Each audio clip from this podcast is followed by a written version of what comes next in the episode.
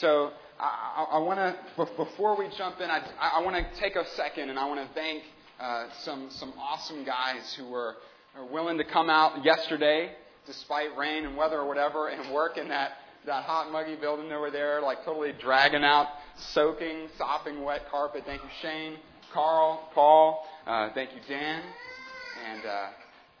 And Joy and Miss Kathy, they were also here. I mean, we had some ladies out here helping us too. So, I mean, it was great. And we got some things done that we needed to really get done. And so I just want to say thank you guys for doing that. This week that we're here this morning, this Sunday, is our second Sunday actually getting into the letter of First Peter. It was kind of a long time coming. It took several tries, I guess, to kind of get there, where we were looking at who Peter was and his life. And so this morning, here's what I want us to do.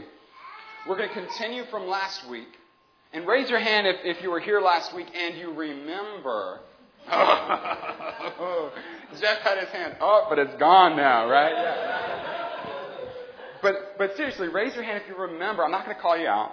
But raise your hand if you remember what we were talking about last week. All right, we got a couple. We got a few. That's good. That's good. Don't worry. I know it's summertime. We're out of practice with the school. We're not regurgitating information right now. But listen, last week we looked at the first two verses. We got like super deep into First Peter, man. We almost knocked out the first chapter, right? We got through two verses, and the whole time we got to see the theology of Peter. We got to see what Peter believed about God. And if you remember, I said the reason that was important was because Peter was there. He was an eyewitness of who Jesus was. He walked with him. He ate with him. He listened to him teach. I mean, would you not love to have been able to sit before Jesus and just listen to the guy? Much less get to touch his hand as he reached out to save you from plummeting into the sea like Peter did, But Jesus was there. And so Peter got to learn firsthand from the Son of God who God was. And so I said this. I said true theology is knowing and loving God. It's not based upon what we want to believe about God. It's not based upon what we think about God. It's based on what God says, who He says He is, and who He's proven to be in our lives. That's true theology, and it always leads us to love Him more. And so this morning, we're going to continue this series. We call it revolutionary because there are some concepts in 1 Peter that are not typical. They go against the normal grain of our world today, our culture. And so I want to invite you now to look. If you've got your Bibles, turn there. Please do that. All right? Because I don't want to just be up here and talking. I know we're going to have some words on the screen, so you'll be able to read along. But it would be so cool if you were checking me to make sure that what I was saying was biblical. All right? So if you've got your Bible, whether it's on your phone or a hard copy in your lap, go ahead and turn to 1 Peter. We're going to be looking at chapter 1 of 1 Peter in verses 3 through 9. Okay? So just the very next part. And in this, we're going to kind of encounter the concept of salvation. He's going to expand a little bit more on what salvation is. Okay? So we kind of talked about it last week when we talked about the atonement, remember? We talked about how Jesus sprinkles us with His blood, and it's a crazy thing to say, but it's really just symbolic and means something. It's how He invites us into the covenant, and when He died on the cross, not only did He pay the price for our sins, but He also, by doing that, promised that you would never have to face the wrath of God, because He faced it for you. And so that was His covenant, that if you believe in Me, you will never die, but have eternal life. And to prove that it was legit, Jesus went to the cross. To prove that it was powerful enough to call you out of death and into life, He did not stay dead. And that's where we find ourselves here this morning. And in verse 3 and following of 1 Peter. But I think there's some setup that needs to kind of happen. Because I think all too often we kind of come to church and we have all of this information at the back of our minds. Yes? We know that Jesus saves us. We know what he did on the cross. Many of us are perhaps very familiar with how, we're not good enough to deserve that because we've sinned, or maybe like a couple weeks ago we talked about the shame we carry around, right? So we're familiar with these things, but all too often we can kind of come to church and we come to church expecting maybe like a deeper Bible study, or maybe we come to church because we're expecting the recharge because work or life has just been, it's been a long week. Anybody there this morning? It's kind of been a long week for me. All right? And so it's great that we can come to church because we can trust that we can encounter God, that the Holy Spirit's going to speak to us through His Word. If we go to a Bible-believing church, that is. Right? But listen, I think all too often we move past what Jesus has done for us. And we start looking to what He can do for us now, as if there's something left that needs to be done. And this is because we're so focused on things that we think that we need, whether it's a financial situation, or we're so focused on the fact that, man, we need God to move and show up and show out because we recognize maybe we can't do it. Maybe it's a sick loved one or something, and we're trusting and we need God. We're desiring God to move on their behalf. And so if we're not careful, when we come here and we sit in these chairs and when we open the Bible, we start making demands of God and looking for things now, and we put what Jesus did on the cross, we put it on the back burner, or we put it up on the shelf. And that's what I loved about these songs we were singing. Every single one of them was about who? It's about Jesus. Every single one of them was about the work of God. Okay? And so this morning, I want to take a pause. I'm going to hit the pause button.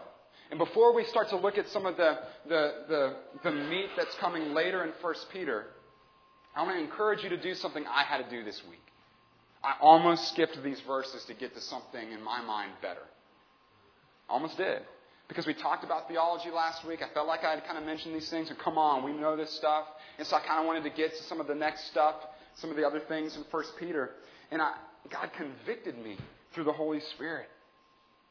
That just because I've been in this Christian walk since I was 12 doesn't mean that I no longer need what Jesus did. It doesn't mean I no longer need to be reminded.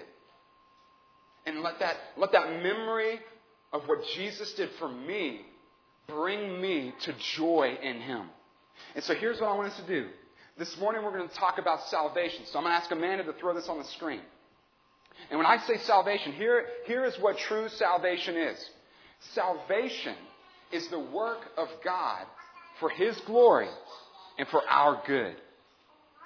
In today's world, we've got all kinds of different concepts of what salvation looks like.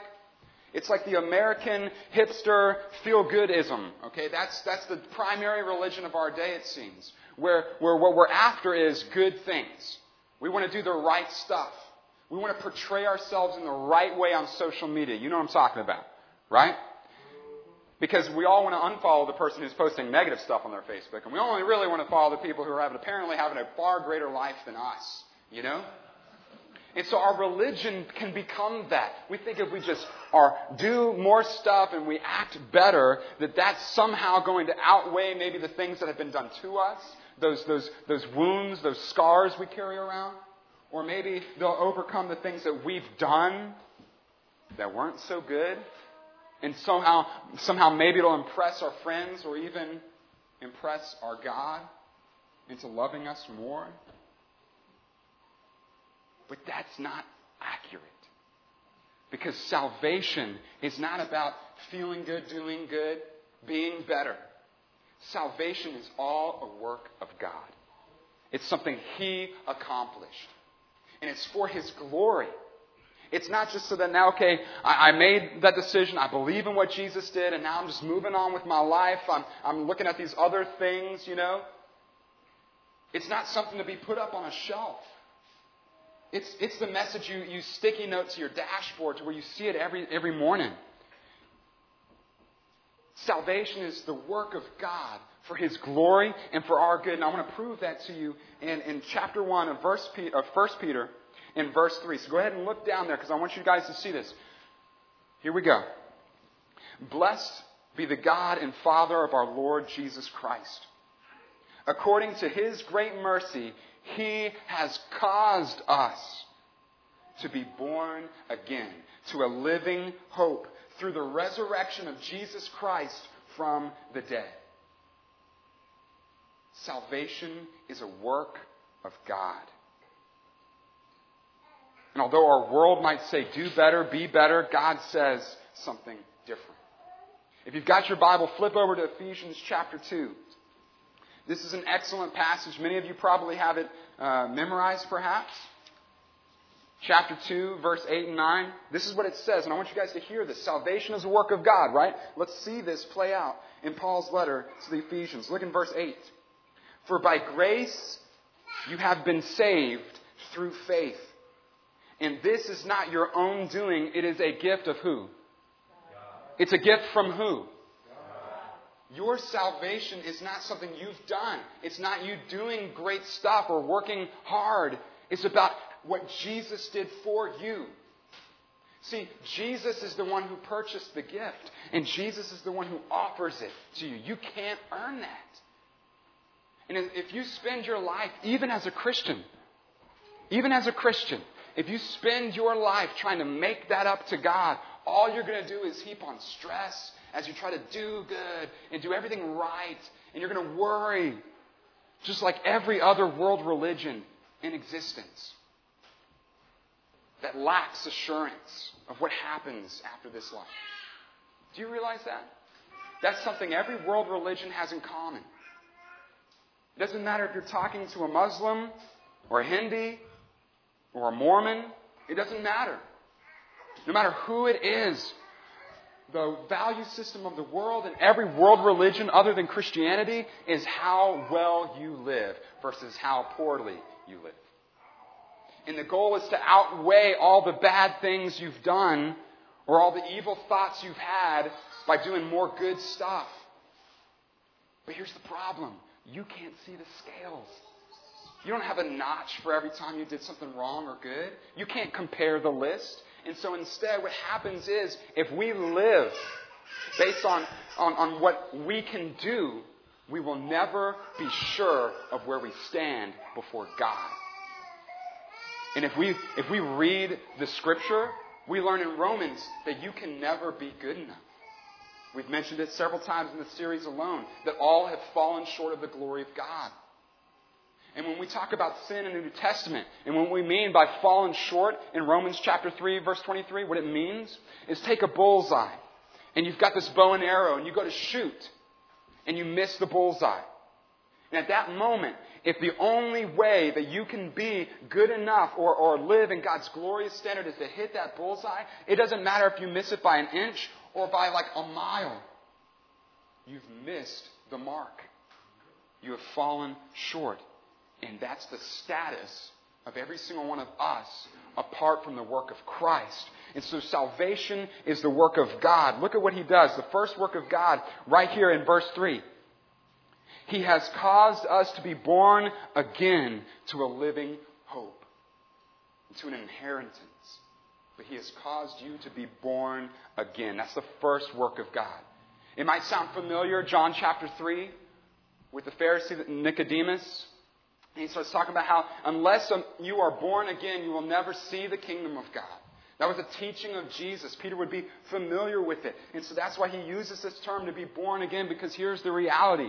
We were all born to imperfection and poverty. Every single one of us. We were born in the midst of our sin. You know, we can see it. I've got my son. He likes to laugh at us when we tell him no. We know we didn't have to teach him that, you know. He just picks that up. Why? Because that's that sin-corrupted nature that's inside my beautiful 13-month-old. The cutest kid in the world, actually. Just. But he can't escape that. And there's no amount of me raising him right or well that's going to change that. Do you realize that? It's the work of God for our salvation. He knows that we are dead in our sins and trespasses. But he has made us alive through Jesus Christ. Look at what it says. He has caused you to be born again. Yes, we got that. Skip down to see where the conclusion of the statement is, though. Look at it. He has caused us to be born again to a living hope through what? the resurrection of Jesus Christ from the dead. Jesus died for us, but he came back to life for us. That's awesome. That's transformation. That's transformation. It's a fresh start. How many of you could wish in this moment, think about it, that you could go back to maybe when you were like, let's say 16, because nobody wants to be 14 again. Let's say you could go back to when you were 16 with all the knowledge that you have now. I mean, come on, we would be hard-pressed for any single one of us to say, I don't want to do that. You know? We've all at least thought about it. Because deep down, we all long for a fresh start. There's some things we've done since we were 16, right? That we wish we did differently or maybe had have explored something else, right? We all have that in common. But the only fresh start we have that's offered to us is this new beginning in Jesus. And that fresh start comes from what he has done. Jesus accomplished this in us when he died on the cross, but then rose again 3 days later. But look at what happens next. That's the first work of God in our salvation. That's him saving us, new birth in him. But look down. Let's keep reading. He saved us through the resurrection of Jesus Christ, yes, from the dead, to an inheritance, verse 4, that is imperishable, undefiled, unfading. We're going to come back to that. All right? But look, kept in heaven for you, who by God's power are being guarded through faith for a salvation that is ready to be revealed in the last time. First work of God, he makes you alive in Christ. Second work of God, he keeps you that way. He guards you. It's God's protection and God's promise. That's the second work of God in our salvation. And think about these songs that we just sang, right? No kingdom, no power can stand against the great I am. Nothing can stop God. The God that Peter witnessed on the earth was Jesus. And this dude walked on the waters and calmed the seas. This dude, he healed every sickness. He cast out demons. He rose from the dead. Nothing could stop him. Not torture, not a spearhead. Nothing can stop God. And what I love about this, turn in your Bibles to John chapter 10. Because I think there's someone in this room right now who needs to hear this. That it's not about, listen. It's God's protection and promise. You were saved by what Jesus did on the cross, but God keeps you saved by his power. Look at this. Chapter 10 of John, verse 28. This is Jesus speaking. He says this, I give them eternal life, and they will never perish. You ready? And no one will snatch them out of my hand. Keep reading. Verse 29, My Father who has given them to me is greater than all, and no one is able to snatch them from his hand. Not even yourself. Not even you are strong enough to snatch yourself out of God's hand. And so what this means is it doesn't matter what trial you come against, what pain you have to live through, or what great moment you get to experience for the next 10 years that causes you to totally get distracted from God, like you don't need him. It doesn't matter what you go through. Nothing and no one is able to remove you from God's hand.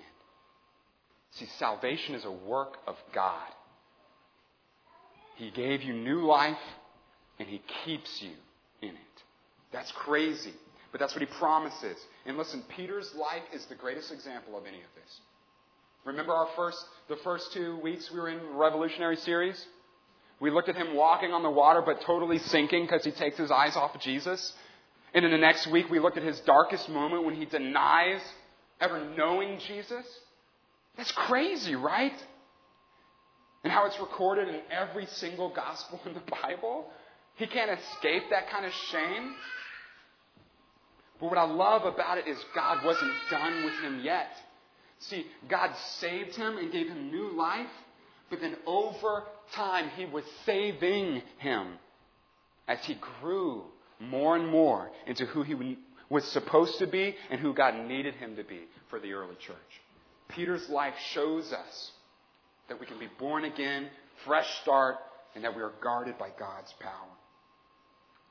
Last thing I want to say about this is this. You're guarded by God's power for a salvation that is yet to be revealed. Simply this: God will finish it. He will. Philippians chapter 1, verse 6. He who began a good work in you will see it through to completion. It's all about God. God's work saved you. God's work is saving you. And God's work will save you. That's our God. And that's what He's done for us. I mean, this is crazy. But I don't want to get caught up here because I want you guys to see the purpose of this salvation. So salvation is the work of God for His glory. Go ahead and put that back on the screen for us, Amanda. Salvation is the work of God, but it's for His glory. I don't want you to miss that because that's the purpose.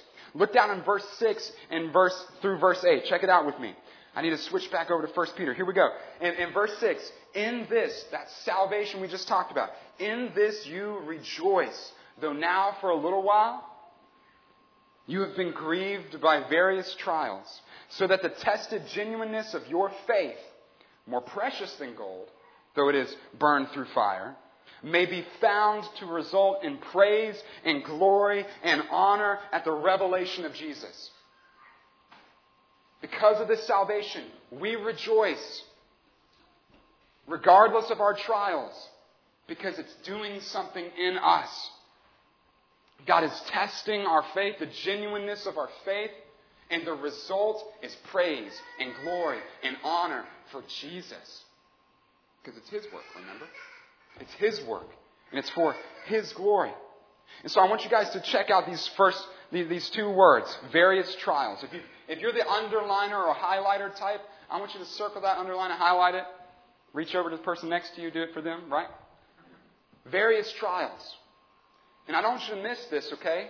Peter, later on in this letter, is going to talk about suffering. He's going to talk about persecution. But that's not what this word's talking about. This Greek word for trials has to do with temptation. All right? Has to do with our own sin. Has to do with our own actions. All right? And that's very important, and here's why. We can rejoice regardless of the things we cause or the things that other people cause. We can rejoice regardless of those trials because God will be glorified in us. God's glory is the purpose in our trials. I want you to think of it like this. When you see this word various trials, I want you to think of it as sandpaper. Right? These trials could be physical, they could be emotional, they could be financial. And these things come into our lives maybe by our stupid choices or they just happen to us because we live in a broken world. But God can redeem every single thing we encounter or go through, just like sandpaper to a nice piece of wood. And over time, although it grates, although it hurts, it is able to shape us and smooth us into the image that God wants. Genuine faith is what He's after here. So we can rejoice because of what God is doing. And look at this word, tested genuineness of your faith in verse 7, which is more precious than gold that perishes though it is tested by fire. The tested genuineness will result in what? That we may be found to result in praise and glory and honor at the revelation of Jesus. Gandalf kind of had to do this. I'm serious. In order to figure out and to test the genuineness of the One Ring, he had to toss that sucker in the fire. And when Frodo takes it out, all of a sudden, you start to see this fiery lettering be revealed on the band.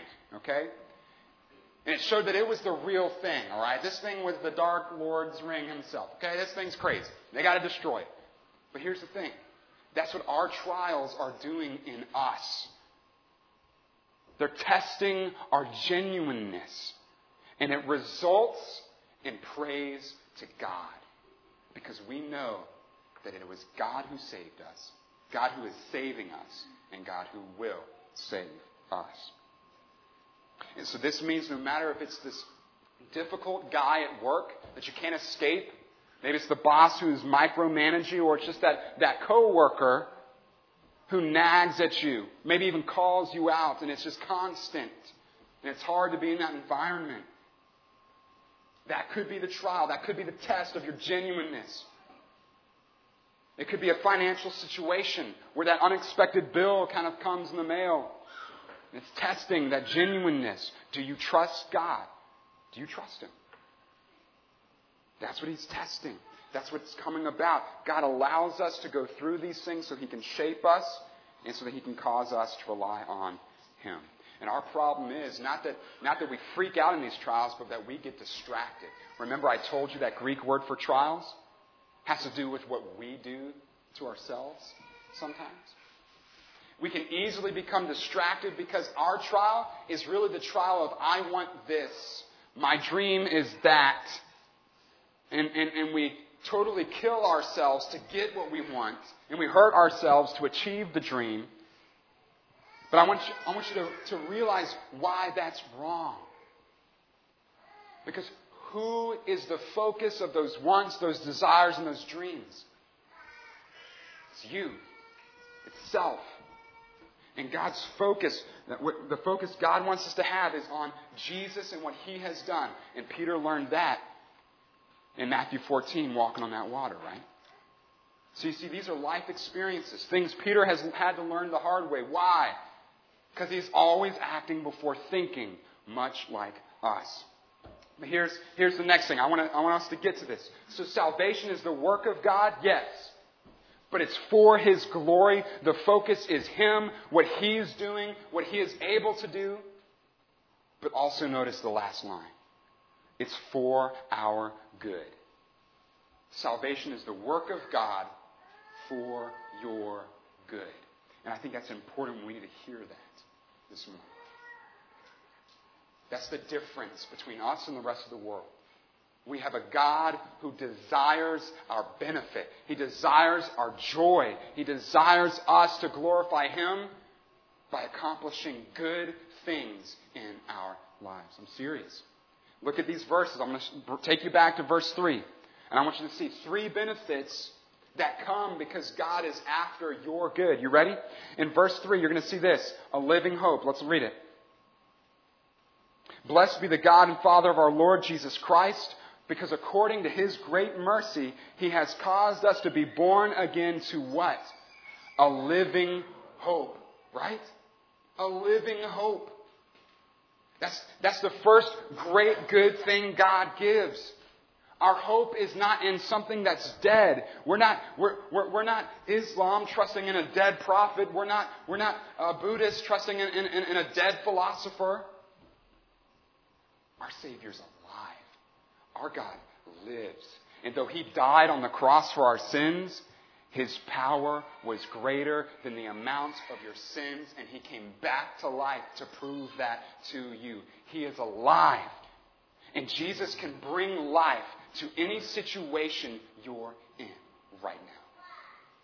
If you're sitting here this morning and the situation you're in is the fact that you do not trust God, you do not trust God enough to give you these good things. You do not trust God enough to actually save you from the things you've done.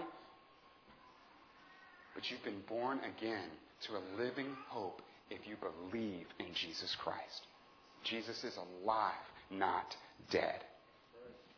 The second benefit, keep reading in verse 4. To an inheritance that is imperishable, undefiled, and unfading. This is the reward. This is the treasure that comes to you. It's your birthright. Not while you're dead in your sins. But when you're born again into a new life. And now you have a birthright as the son or daughter of God Himself. And He has great things for you. You want to know what those great things are? It's Jesus Himself. Remember, a few weeks ago, we talked about John chapter 17, verse 3, where Jesus says, and this is eternal life, that they know you, the one true God. The eternal life and the inheritance we get is a relationship with God. And listen, that comes with all the power and perfection and riches that are His. And that's why we can hope in Him. And that's why it's a living hope. It's because He's able to give us anything and do anything in our lives to bring Him to Himself, to inspire us to praise Him so that He gets the most glory. God does not get the greatest glory when you have a sucky life. He gets the most glory when you trust Him regardless of your life. And that's important. This birthright. Maybe one day y'all get to hear Taylor's sermon on the birthright. I almost talked about that, but I didn't want to steal his thunder. But I want you guys to turn with me one last place. I know we've been going to different places, but go back to Ephesians because I want you guys to see this with your own eyes. He's caused us to be born again to a living hope and to an inheritance, a new birthright. Look in chapter 1 of Ephesians in verse 18. Listen to this. Listen to this. Having the eyes of your hearts enlightened, that you may know, relationally, what is the hope to which He has called you, and what are the riches of His glorious inheritance in the saints, and what is the immeasurable greatness of His power towards you, His riches, His power, unfathomable for you, according to the working of His great might. His work, again, not what you can do or can't do. What He's going to do in you. Don't miss that. That He worked in Christ when He raised Him from the dead and seated Him at His right hand in the heavenly places. You ready? Far above all rule and all authority and power and dominion and above every name that is named, not only in this age, but also in the one to come. And He put all things under Jesus' feet. Every trial, struggle, pain, misery that you walk through is under Jesus' feet. He's in control. He can redeem you from it. And He made Him head over all things to the church, which is His body, the fullness of Him who fills all in all. You are God's crown jewel. You are. And there's nothing He wouldn't do for you. That's why He sent His own Son. He condemned His own Son to death for you and for me. That was God's work for His glory and for our good. And the last thing I want you to see is this. Look in verse 8 of 1 Peter chapter 1. Don't miss this. Verse 8. Though you have not seen Him. Peter got to. Peter got to. But though you have not seen Him, you love Him. And though you do not now see Him in the middle of your trial, you believe in Him and rejoice with joy that is inexpressible and filled with glory, obtaining the outcome, the salvation of your souls. Rejoice in a joy that is inexpressible and filled with glory. Inexpressible because it doesn't make sense. Why any of us, because of the state of our world or our lives, it doesn't make sense how we could possibly turn to Him and no matter what we go through, experience joy. But we can, because it's God's power in you that brings you joy. And it's filled with glory because its purpose is God. It is God's glory. See, God's glory is the source of your joy. And that's important. And I'm going to invite Jeff and Hannah, if they're able, or Jeff, to come back up here because, listen, do not miss this. It's not joy until you cannot contain it. It's not joy until you cannot help but share it. That's joy. Think about it. When you watch the epic play on the TV and you're screaming and you're hollering and you're texting your friends how many goals they've got in the soccer game. It's not joy until you can't help but share it. That's why when something awesome happens in your life, you can't help but text your ladies and be like, oh my gosh, guess what? Remember I was talking about Dwayne Johnson knowing me, right? Double tapping my face. I had to share that to everybody.